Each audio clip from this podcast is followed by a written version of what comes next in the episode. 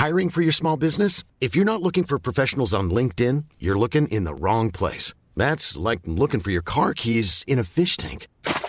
LinkedIn helps you hire professionals you can't find anywhere else, even those who aren't actively searching for a new job but might be open to the perfect role. In a given month, over 70% of LinkedIn users don't even visit other leading job sites. So start looking in the right place. With LinkedIn, you can hire professionals like a professional. Post your free job on linkedin.com slash people today.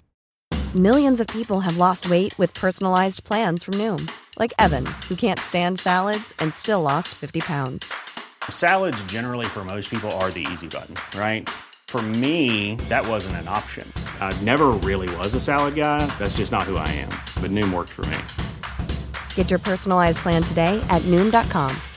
Real Noom user compensated to provide their story. In four weeks, the typical Noom user can expect to lose one to two pounds per week. Individual results may vary.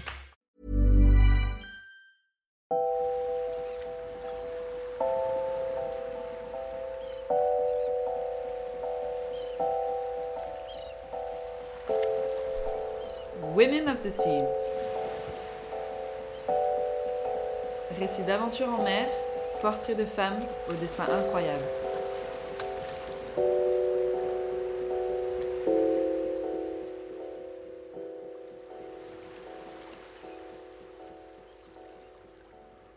On ne se souciait pas du tout des ours. Et puis des fois, bah, on voyait une trace euh, pas loin du camp. Et là, on se dit, ah ouais, en fait, c'est vrai, on n'est pas tout seul. Quoi. Je disais à ma maman que les toilettes étaient sur la, sur la banquise et qu'il fallait sortir avec le fusil, des fois le chien, parce que voilà, qu'il peut toujours y avoir un ours qui traîne par là. Et ma mère, elle voulait qu'on attache le toilette au bateau.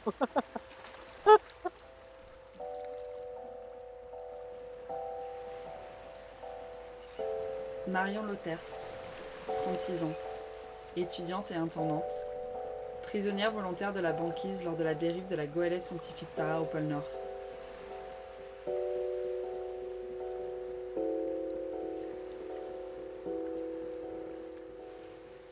J'ai pris une année sabbatique entre ma licence de biologie des organismes et un master en environnement écologie. Donc, euh, j'habitais à Paris et j'avais envie de voir autre chose, j'avais envie de voyager, j'avais envie de nature. Et euh, je suis partie en Bolivie avec une, avec une amie en voyage sac à dos pendant deux mois. Pendant cette année sabbatique, euh, j'ai pu rejoindre l'expédition de Jean-Louis Etienne sur Clipperton. Euh, L'idée de cette expédition, c'était d'aller faire un inventaire de la faune et de la flore euh, sur cet atoll français perdu au milieu du Pacifique. Et, euh, et moi, je me suis occupée euh, avec d'autres membres de l'équipe de ramasser les déchets euh, sur la plage.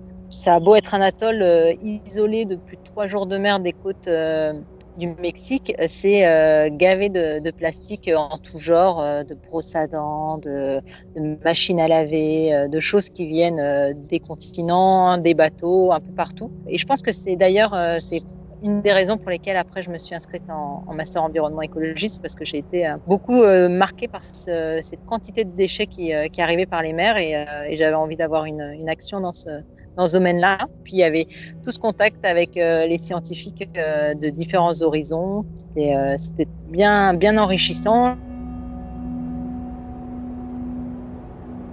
Et donc, quand je suis rentrée, je me suis inscrite au master en environnement et, écologie. Mais vu que Tara, en fait, c'est l'ancien Antarctica de, Jean-Louis Etienne. J'ai eu l'occasion, quand je suis rentrée de cette année sabbatique, d'aller découvrir le, bateau Tara.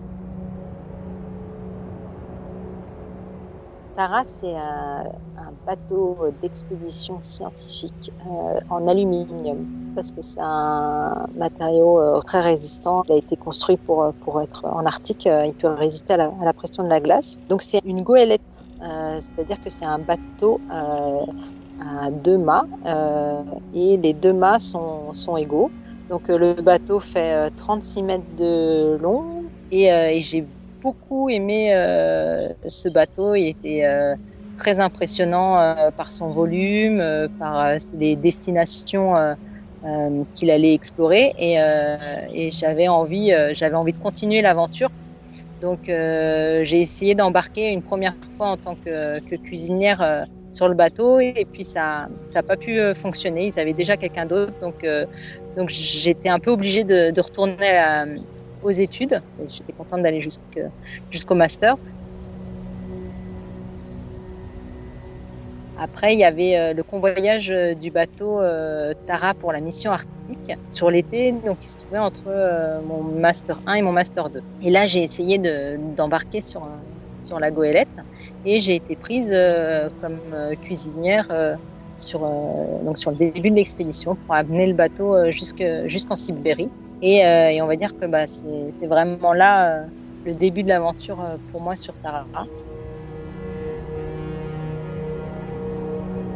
j'ai commencé à, rencontrer euh, tous les marins, à, vivre euh, cette aventure de, voyage et de, et de rencontre avec, euh, avec les scientifiques, avec ce monde de, l'expédition un peu extrême.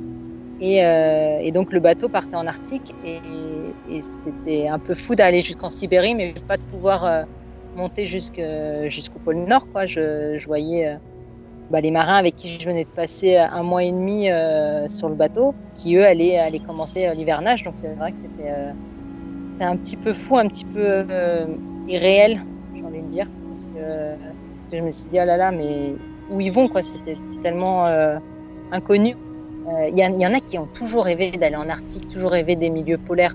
Moi, pas spécialement. Quoi. Moi, il y a le côté, c'est plutôt le côté aventure humaine euh, exploration, mais peu importe l'endroit en fait. Donc, euh, donc l'Arctique, euh, bah, pourquoi pas quoi. Ça me paraissait un petit peu fou d'aller d'aller prendre, se faire prendre dans les glaces en Arctique, mais sans vraiment réaliser qu'est-ce que ça signifie en fait.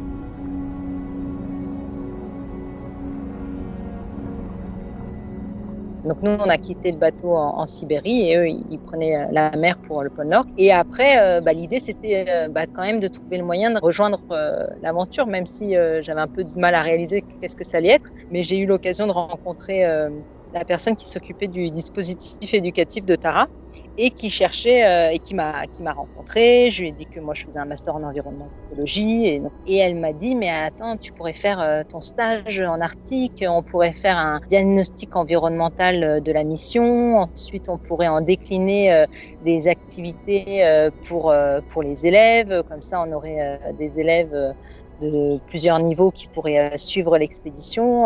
Donc moi j'ai trouvé ça génial. Et, euh, et, on a commencé à monter le projet, on a rencontré des gens de l'ADEME pour voir si, euh, si ça pouvait les, les, intéresser de nous suivre euh, dans, dans l'idée de faire un, un, bilan carbone de la mission, voir avec aussi des, des, enseignants pour que, à partir des données techniques que j'apporte du bateau, à savoir comment on gère l'eau à bord, comment on gère l'énergie à bord, les déchets, comment eux, ils peuvent en, en décliner des, des activités pédagogiques pour les enfants. Et petit à petit, le projet s'est monté. J'ai fini mon année scolaire, euh, je crois que c'était en janvier, et, euh, puis euh, j'ai dû faire un mois de stage dans les bureaux de Tara à Paris. Et puis après, c'était le départ pour pour les Spitzberg. Donc donc en fait, vu que le bateau était pris dans les glaces en Arctique, on faisait les rotations d'équipage à la fin du premier du premier hiver. Donc il faut aller attendre que le soleil arrive parce qu'on ne peut pas atterrir de nuit en Arctique. Et, euh, il fallait euh, aussi que toutes les rotations aient lieu avant que la, glace soit trop instable, parce qu'avec le soleil, donc la banquise après commence à se dégrader et elle peut plus permettre à des avions de, se poser. Les rotations, je crois, se sont faites au mois de mars. Donc, euh, donc moi, je suis arrivée au Spitzberg, donc c'est une île au large de la Norvège, et c'est de là que se faisaient les, rotations. Et donc, ça a été un petit peu long euh, au niveau de la possibilité d'aller sur la banquise, parce que donc, faut imaginer euh, la banquise, c'est une mer gelée, donc c'est de la glace qui fait entre, on va dire en moyenne, 1 à 2 mètres d'épaisseur.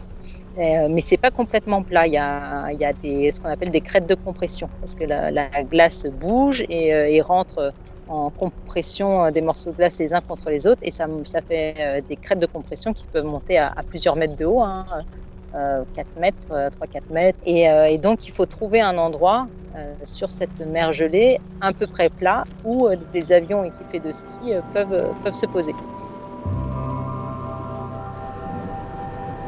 À un moment donné, ils ont réussi à faire une piste d'atterrissage et le premier avion a pu partir.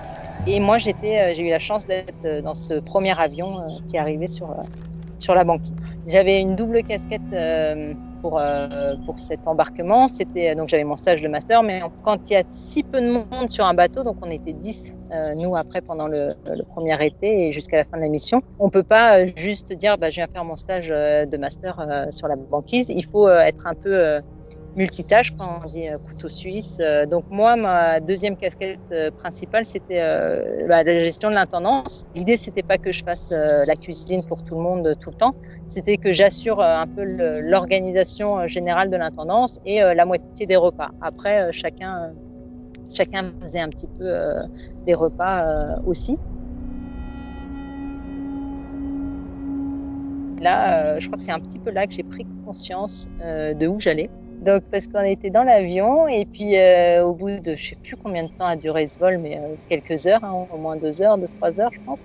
Euh, au bout d'un moment, euh, ils ont dit bah, le bateau est là et là on a vu Tara, les deux petits les deux petits mâts avec les pointes oranges au bout, pris dans la glace complètement et au milieu d'une étendue de blanc. Et là, je me suis dit bah, c'est là que je vais passer mes, prochains mois.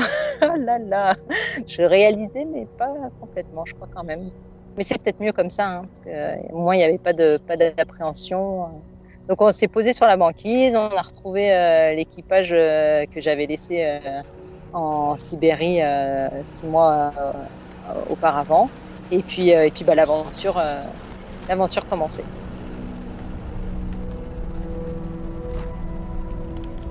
Un peu de se dire euh, quand on descend de, bah déjà que l'avion il se pose euh, sur la, la, glace, quoi. Puis après de marcher, de se dire en, dessous de nos pieds il y a 4000 mètres de fond, quoi. Tara, c'est un bateau d'expédition polaire qui a été conçu euh, pour ce projet. Donc le bateau a une forme particulière qu'on dit d'olive sous la coque ces dérives et, ces safrans peuvent se soulever et, euh, donc il peut résister à la pression de la glace et, euh, monter euh, sur la glace parce que au pôle Nord en fait il y a différents courants marins et il y a un courant qu'on appelle transarctique qui, qui va partir un peu au niveau de la Sibérie qui va monter jusqu'au pôle et qui va emmener l'eau entre le Groenland et, les Spitzberg et, et ce courant mais euh, plusieurs euh, années pour, euh, pour emmener la glace de l'autre côté. En fait, nous, avec Tara, on a fait une mission qui avait déjà été faite par un autre bateau, le Fram, avec l'explorateur Nansen. Et, et, eux, ils avaient mis trois ans pour dériver, donc se faire prendre dans les glaces à peu près au même, même niveau que, que Tara a été pris, et ensuite suivre un peu comme sur un tapis roulant euh, suivre les, subir plutôt euh, les mouvements de, de, la glace des courants euh, pendant trois ans où ils sont sortis euh, entre le Groenland et Spitzberg. Et donc l'idée de Tara, c'était de reproduire cette dérive, euh, donc de se faire prendre dans les glaces et ensuite d'attendre que, que les courants l'emmènent de l'autre côté. Donc on savait pas combien de temps ça allait nous prendre. le bateau, le Fram, ils avaient mis trois ans, nous on a mis 500 jours. Euh, donc l'idée de se faire prendre dans les glaces, euh, c'était euh, de permettre aux scientifiques de faire des mesures pour mieux comprendre les interactions entre l'atmosphère, la glace et l'eau dans le cadre de l'année polaire internationale. Donc il y avait un programme scientifique qui s'appelait le programme Damoclès. Et, c'était bah, étudier les conséquences du changement climatique sur, sur l'Arctique et mieux comprendre les phénomènes qui se passent là-haut parce que donc il y a quelques missions ponctuelles qui peuvent se faire en Arctique, mais c'est juste euh, pendant des courtes périodes, pendant l'été principalement, même euh, j'ai envie de dire plus au niveau au moment du printemps, quand la, la banquise est encore assez euh, compacte et solide pour pouvoir accueillir des camps dérivants.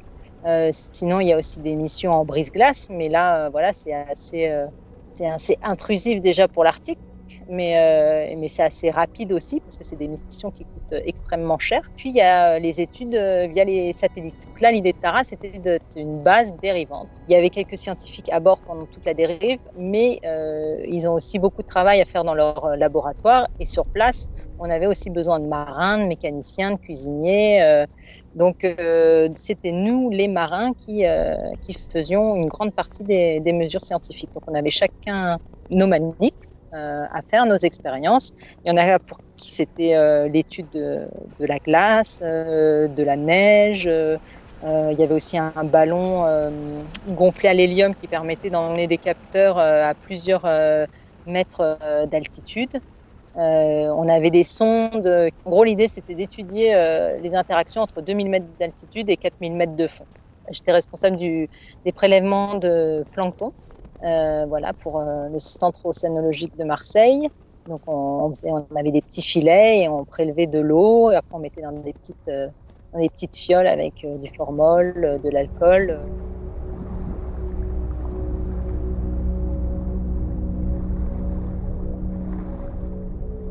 Notre bateau est désormais bien encastré dans les glaces.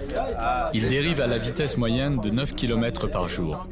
Nous venons d'atteindre 82 degrés en latitude. On, fait 82 euh, degrés nord. On, dérive beaucoup plus vite que Nansen. Tara est sur les traces de Nansen. L'aventurier norvégien en 1893, à bord du Fram, prend la mer pour l'extraordinaire dérive qui l'a rendu célèbre. Il parcourt plus de 2000 km avec ses 12 hommes d'équipage. Après trois ans d'absence, tout le monde les croit morts. C'est alors qu'ils réapparaissent près du Groenland. 115 ans après la longue dérive du Fram, nous accomplissons le même périple, prisonniers de la même banquise.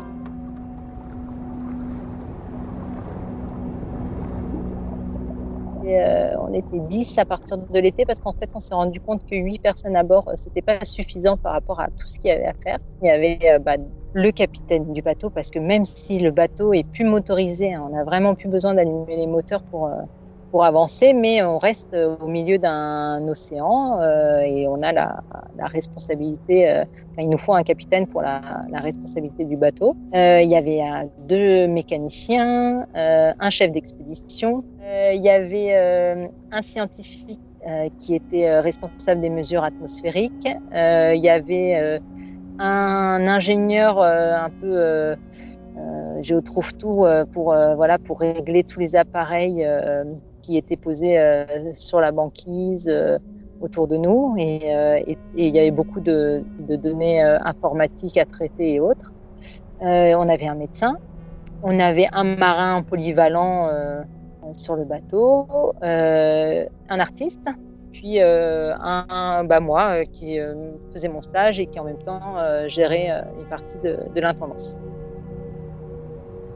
À la fin du premier hiver, il y a eu les premières rotations en avion pour euh, faire une relève d'équipage, mais aussi il y avait l'idée de, faire un, un, une campagne d'été sur la banquise. Donc euh, il y a eu euh, une trentaine de, scientifiques qui se sont relayés pendant un mois. Le, bateau et, ses alentours se sont vraiment transformés en, en camp d'études scientifiques. Il y avait des gens qui dormaient sous tente. chacun est venu avec ses appareils de mesure. Certains en ont profité pour former les marins euh, sur certaines manips. J'aurais voulu être euh, encore un petit oiseau et pouvoir prendre de l'altitude et voir toute cette petite fourmilière euh, sur quelques kilomètres carrés de, l'étendue blanche qui est l'Arctique. Ça, ça a duré un mois et puis après, les, scientifiques sont partis et nous ont confié le matériel et les expériences à réaliser pour eux sur la banquise c'était marrant de voir euh, l'évolution du, du, camp à travers, euh, à travers les saisons. Quoi. Euh, la banquise, elle n'est pas tout le temps, pas tout le temps blanche. Quoi. Pendant l'été, il y a, y a, des lacs de fonte qui, se, qui se forment et du coup, ça fait des petites piscines bleu turquoise tout autour. on a même eu l'occasion de se, se baigner dans, dans, un de ces lacs de fonte. Donc elle est bien gelée l'eau, mais après une petite journée de, ski, euh, d'exploration sur la banquise, c'est tentant. Et puis, euh, et puis je pense que c'est aussi tentant parce qu'on se dit quand même, on est au pôle Nord, quoi. Donc euh, je me baigne au pôle Nord. Le côté un peu fou fait que ça motive un peu à, rentrer dans l'eau, même si, même si elle est gelée. Moi, quand je suis arrivée sur la banquise, c'était déjà le jour permanent. Quand on est au pôle Nord, il y a une grande partie euh, de, l'année où il fait jour permanent et puis en hiver euh, c'est la nuit permanente et puis il y a les intersaisons où on a un peu des deux où, euh, où on a le soleil rasant sur l'horizon où on vit un, lever de soleil permanent. En fait, toute la journée, on a l'impression que le soleil va se lever, le soleil va se lever, mais en fait, il reste rasant. c'est une atmosphère assez, assez, particulière. Et puis, pareil, aussi faire penser à, dans, dans l'autre sens un coucher de soleil permanent. L'été, c'est assez stimulant d'avoir le soleil toute la journée presque, presque au zénith. Quand on parle jour-nuit, c'est pas forcément qui fait jour et qui fait nuit, c'est plus par rapport aux horaires. Vu qu'on a la nuit permanente et une, une autre partie de l'année le jour permanent, il est très important d'avoir un rythme euh, qui est lié à des horaires où là on dit euh, bah voilà c'est le matin, euh, il est il est 8 heures, on se réveille, le déjeuner il est à midi, le dîner il est à 19 heures et après à 22 heures on va se coucher et voilà qu'il fasse jour ou nuit euh, on garde un rythme au niveau des horaires. Pendant cette dérive, on continue à faire des quarts, on continue à euh, faire des quarts de nuit. Donc en plein été, eh ben, il fait plein jour pendant nos quarts de nuit. Et donc euh, on se réveille à 2 heures du matin, on sort, on dit je prends mon quart, et là on a l'impression qu'il est midi. donc c'est c'est pas mal parce qu'au moins on est réveillé direct parce qu'on est nourri par le, par le soleil. À l'inverse, euh, quand on est euh, pendant la nuit euh, le matin, on se réveille. Si on est un peu fatigué, on se réveille, il est 8 heures du matin, on sort dehors, oh, les étoiles. Et puis on ressort à l'heure du déjeuner, ah, il y a toujours les étoiles. et donc, si on est un peu fatigué le matin, en fait, avec cette sorte de nuit polaire, et eh bah, c'est pas évident de se réveiller. C'est là où on prend la conscience de l'énergie qu'apporte le soleil chacun partait un petit peu dans ses activités. Donc, euh, une fois par semaine, moi, j'avais les prélèvements euh, d'eau euh, pour les prélèvements de plancton. Donc, à l'arrière du bateau, il faut imaginer qu'il fallait qu'on garde toujours un, accès à l'eau. Donc, tous les jours, il fallait entretenir le trou de glace, en fait, pour pouvoir envoyer les appareils de mesure. Après, il y avait une autre équipe qui partait étudier les épaisseurs de glace. Il y avait euh, plusieurs activités aussi euh, bah, pour que le, camp puisse fonctionner. Il fallait gérer nos déchets. Euh, c'était une équipe qui faisait ça. Donc il y avait euh, compresser les, déchets plastiques pour qu'on les stocke à bord. il y avait brûler tout ce qui était papier. Il y avait mettre à la mer tout ce qui était déchets organiques. Et cette équipe-là s'occupait aussi de, de l'entretien du bateau, donc que ça soit reste vivable pendant toute la mission, aspirateur, nettoyage. Il y avait une autre équipe qui euh, s'occupait de l'eau. L'eau à boire, on l'a récupérée euh, de, la, de la neige euh, ou de lacs de fonte, parce qu'il faut imaginer que donc, la banquise, c'est une, mer, c'est de la glace gelée salée, mais le, le, haut de la banquise est doux et le bas de la banquise qui est en contact avec, avec la mer est salé. Euh, la, banquise, elle se forme principalement euh, par euh, de la mer gelée, donc qui vient qui vient s'accumuler sous, sous, la banquise. Mais, mais avec le temps, le sel descend tranquillement à travers la banquise. Donc le dessus de la banquise est doux et de l'eau douce. Donc en été, quand la banquise fond, ça fait des lacs de fonte et là on peut récupérer directement cette eau qui est, qui est potable pour se laver, euh, on faisait fondre des gros morceaux de glace. Après, on avait euh, une autre équipe qui était euh, avec moi en, cuisine pour, faire les, repas. Après, on avait aussi des, journées qui, en, plutôt en hiver, ça, il y avait des, grosses tempêtes de neige, donc il fallait, déneiger le, bateau et le tour du bateau pour pas que le bateau se fasse engloutir, on va dire, par la banquise qu'on ait trop de poids sur le, bateau. Donc, il fallait déneiger tout le bateau et tout le, tout le tour du bateau. Donc, ça, je me souviens de quelques tendinites euh, au poignet qui me touchent encore aujourd'hui. Si je, si je fais un, mouvement trop répété avec, euh, avec la poignée, euh, si j'utilise de nouveau une pelle ou tout ça, je, ressens la douleur encore de, de l'Arctique. On avait un Norvégien et un Estonien qui, parlaient pas vraiment, qui parlaient pas français, qui, qui ont parlé en anglais. Mais euh, des mots qu'ils ont appris, euh, c'est euh, de pic de pelle, de pic de pelle. Et c'est le pic à glace et la pelle pour ramasser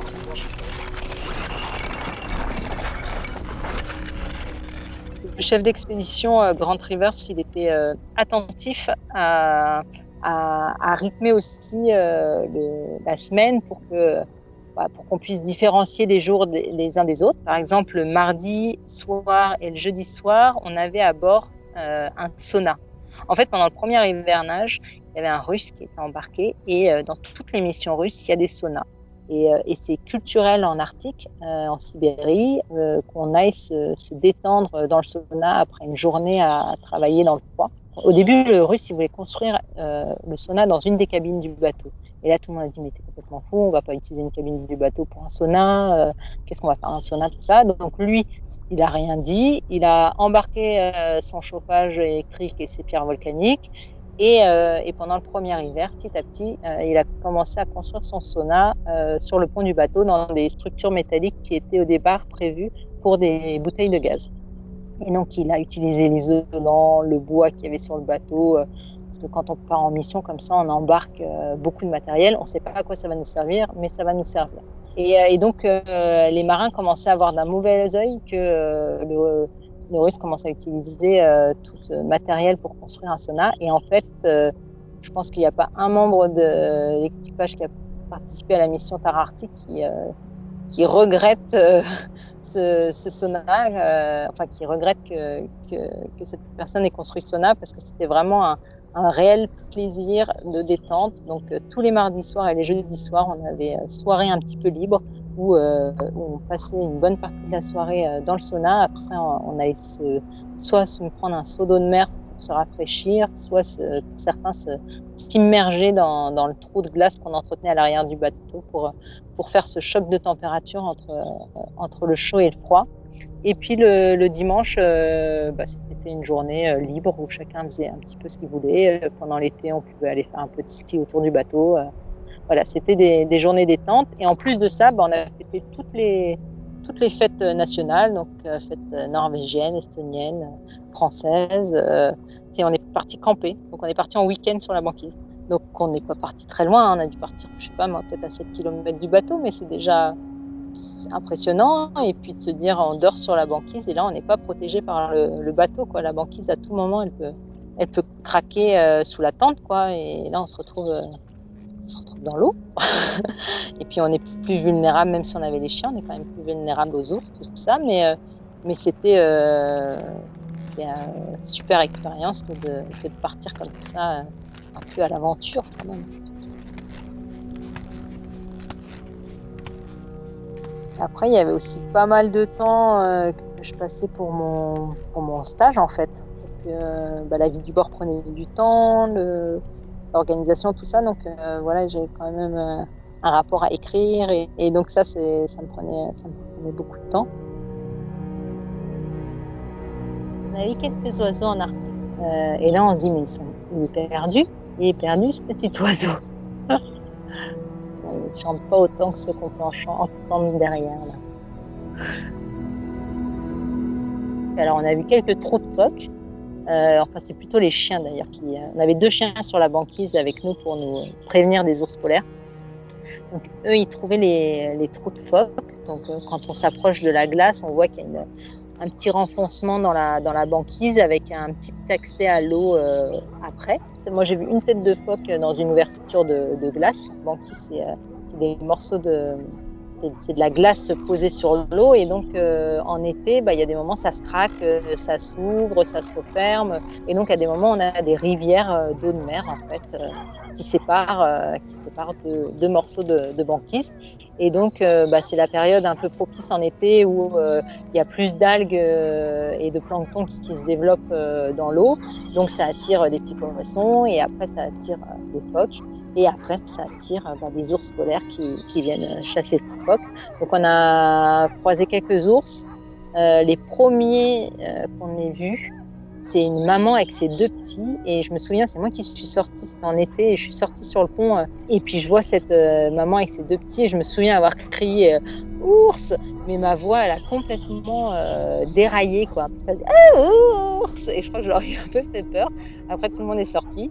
Et puis bah, les ours, ils sont, les trois ours sont, sont partis, mais euh, euh, c'était chouette, ça c'est un peu fou quand même. Euh, je revois des photos où on est sur la banquise avec les ours qui sont en train de toucher les appareils scientifiques. Et avec du recul, je me dis, mais en fait, ils auraient pu nous charger en deux secondes parce que ça va super vite un ours. Quoi. Donc, on avait beau avoir les fusils euh, au cas où pour leur faire peur euh, et tout ça. Mais euh, je pense qu'on était vraiment très très prudent d'être aussi proche des ours.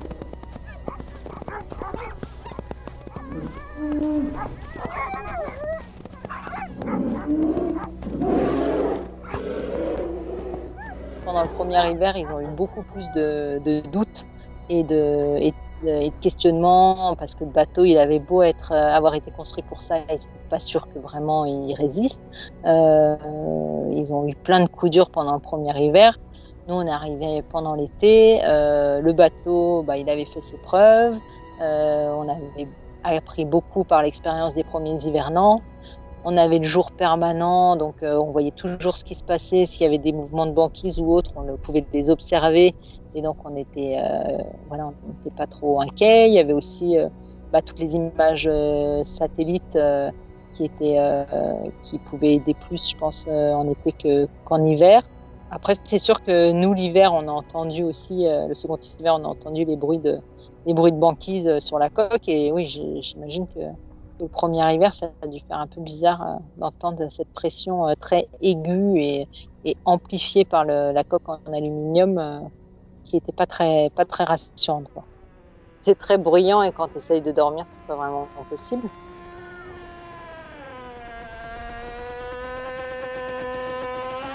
La banquise attaque une nouvelle fois.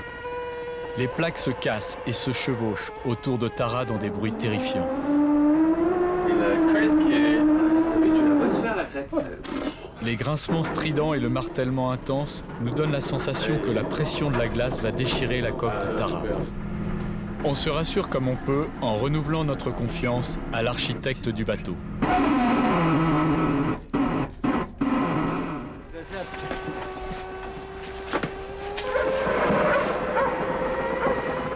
Ah, c'est comme ça que ça bouge.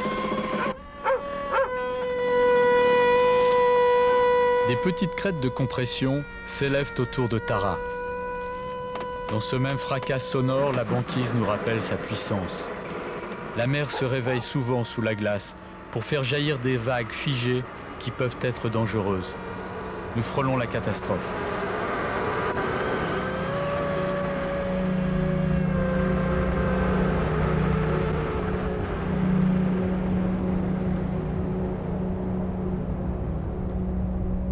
Les Russes ont été euh, posés à l'aide d'un petit sous-marin, un drapeau russe euh, au pôle Nord, au fond de l'eau. Et, euh, et, sur le retour, ils sont venus nous saluer. Voilà, c'était un peu le, le, responsable politique de l'Arctique russe qui était qui étaient sur le, sur le bateau pour cette mission-là et qui sont venus euh, nous voir au milieu de la nuit, même s'il faisait jour, hein, parce que c'était l'été, mais bon, ils sont arrivés, je crois, il était 3-4 heures du matin, donc c'était très bizarre de voir ces gens arriver de mission, euh, à sortir euh, la vodka, les gâteaux, euh, à faire trois tampons pour euh, la philatélie, et, après, bye bye, ils sont repartis, et voilà. Et je pense que c'est un peu pour nous dire, euh, vous, êtes, vous êtes chez nous, vous êtes en Russie un peu là, voilà. On vous le rappelle.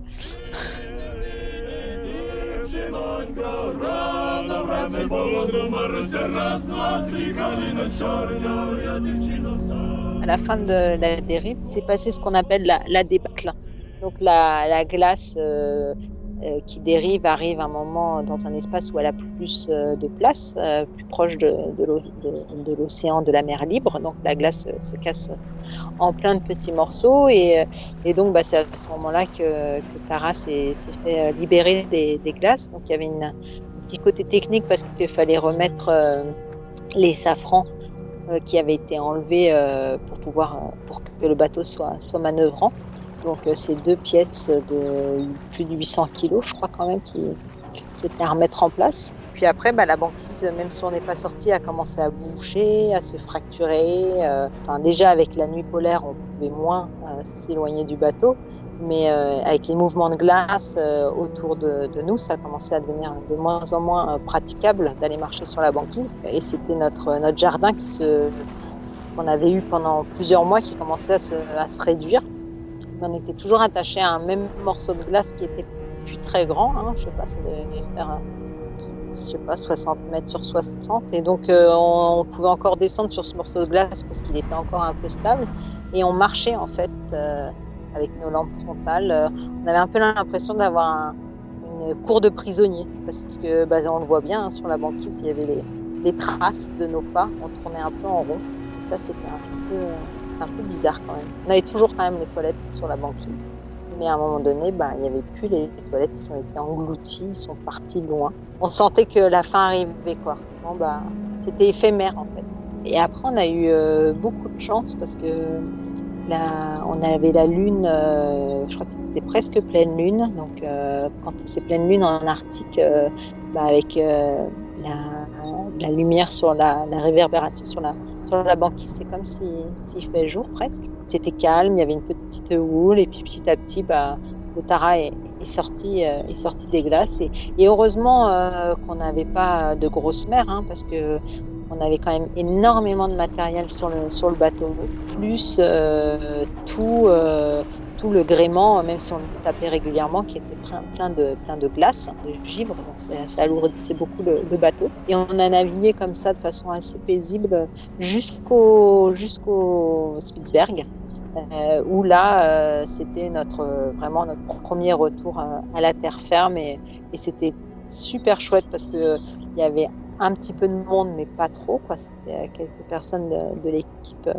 de Paris, euh, quelques journalistes, euh, euh, et, on est arrivé avec, on a allumé les, comme les fusées de détresse, là, comme pour les retours de, course au large. Et dans la nuit, c'était, c'était magnifique. Donc, on est resté quelques, je pense, une bonne semaine au Spitzberg. On a, on a déposé pas mal de matériel pour rentrer plus léger. on a fait une escale par l'Angleterre et puis après, euh, après en France. Et heureusement qu'on s'était allégé de matériel au Spitzberg parce que là on s'était pris euh, une grosse grosse mer. Je crois qu'il y avait des creux de 9 mètres. C'était impressionnant. Euh, je crois que c'est une des seules fois où j'étais un peu malade sur le bateau. Puis après on est arrivé. C'était une super fête au retour. et on avait nos familles qui avaient été invitées pour l'arrivée. Donc de la musique, des amis, de la famille, un bon repas et, et puis et puis voilà, c'était c'était chouette. L'aventure était, euh, était terminée.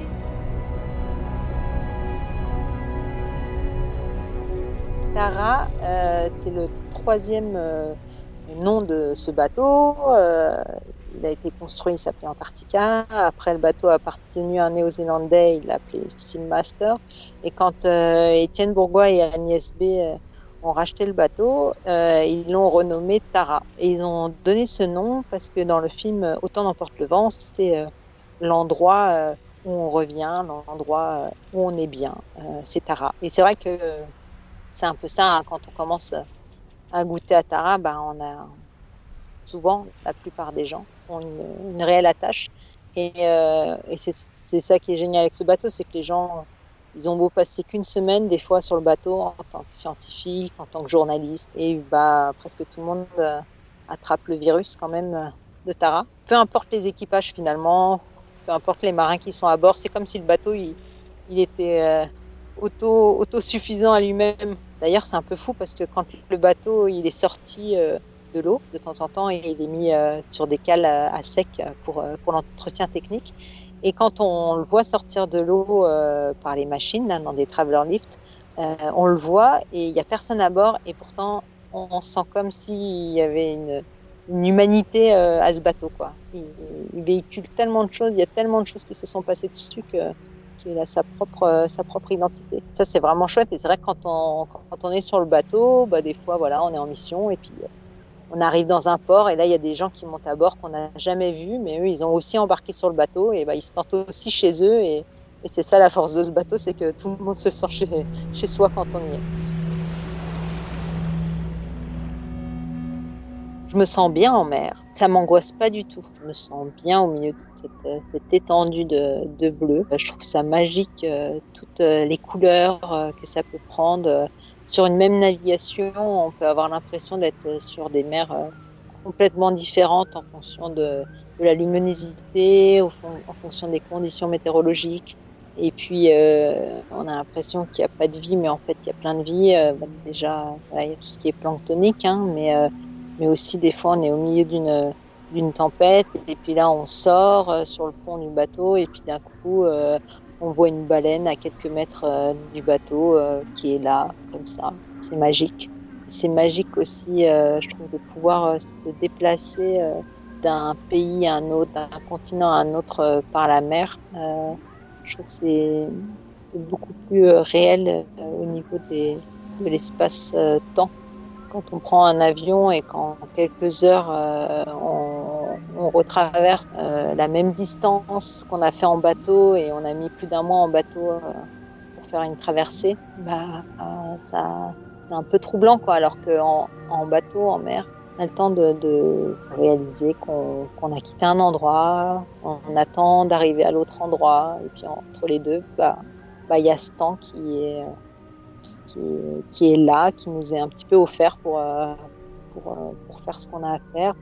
Pour moi, c'est très nourrissant d'observer la mer et, euh, et d'être dans l'instant présent. Je trouve que la navigation permet vraiment d'être présent à ce qu'il y a.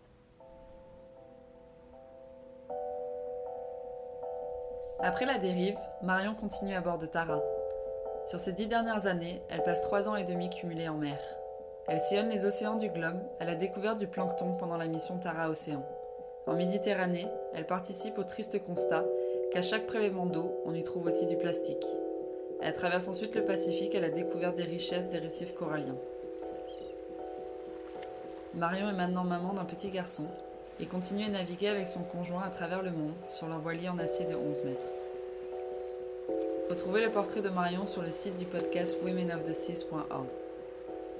Dans le prochain épisode de Women of the Seas, découvrez le travail d'une femme reporter embarquée sur le Marion Dufresne, navire mythique ravitaillant les îles Kerguelen.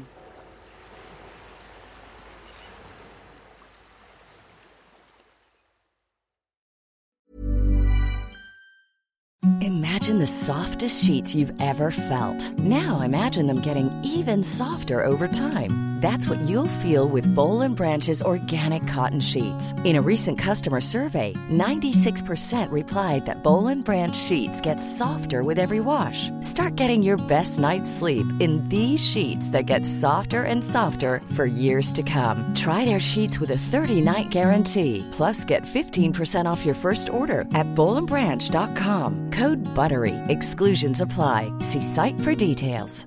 Mother's Day is just around the corner, and it's time to pamper the special moms in your life. And what better way than with Osea's limited edition skincare sets featuring clean, vegan, cruelty free products that are safe for your skin and the planet?